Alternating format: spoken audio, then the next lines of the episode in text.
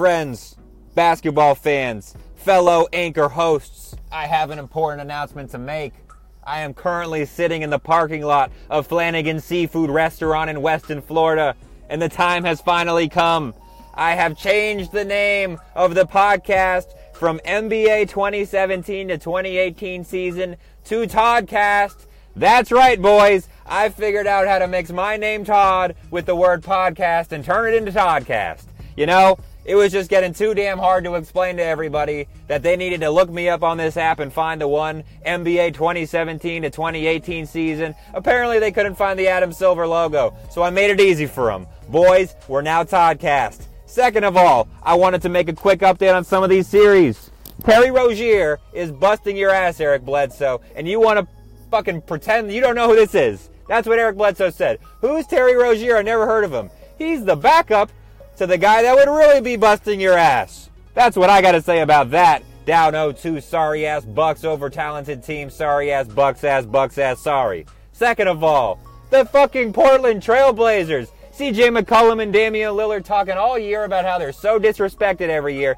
Damian Lillard, oh, I should be an All Star. Oh, I should be first team All NBA. How about you win a fucking playoff game, buddy? 0 and 2 already at home? I cannot believe that. I was totally wrong about that series, but I had a fellow co host on who told me, and he was right. He said Anthony Davis is so far and away the best player on the, on the court and no one's going to be able to guard him. Like the Blazers are as bad a matchup as they could have when it comes to Anthony Davis. So shout out to Brandon P, man. You were right about that.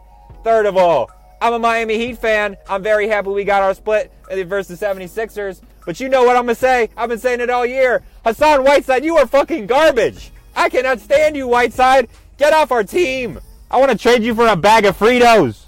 God, you're terrible. And it's not just that you've only played like 12 minutes in the first game and you can't even get on the court. It's because you're a bad teammate. You're a bad teammate. You're a bad teammate, Hassan. D Wade came out with vintage flash, put the team on his back, won that game, and afterwards he was high fiving the teammates. Yeah, we stole it. We got this game, boys. We got it. We stole the game.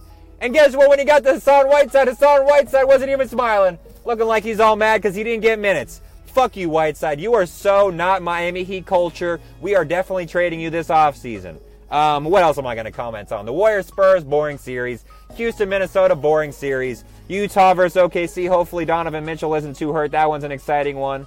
Um, I usually like to have co hosts on, so that's what I'm to keep it as. I'm to wait for my co host to come back, but I just had to announce boys, we're officially Toddcast Gucci.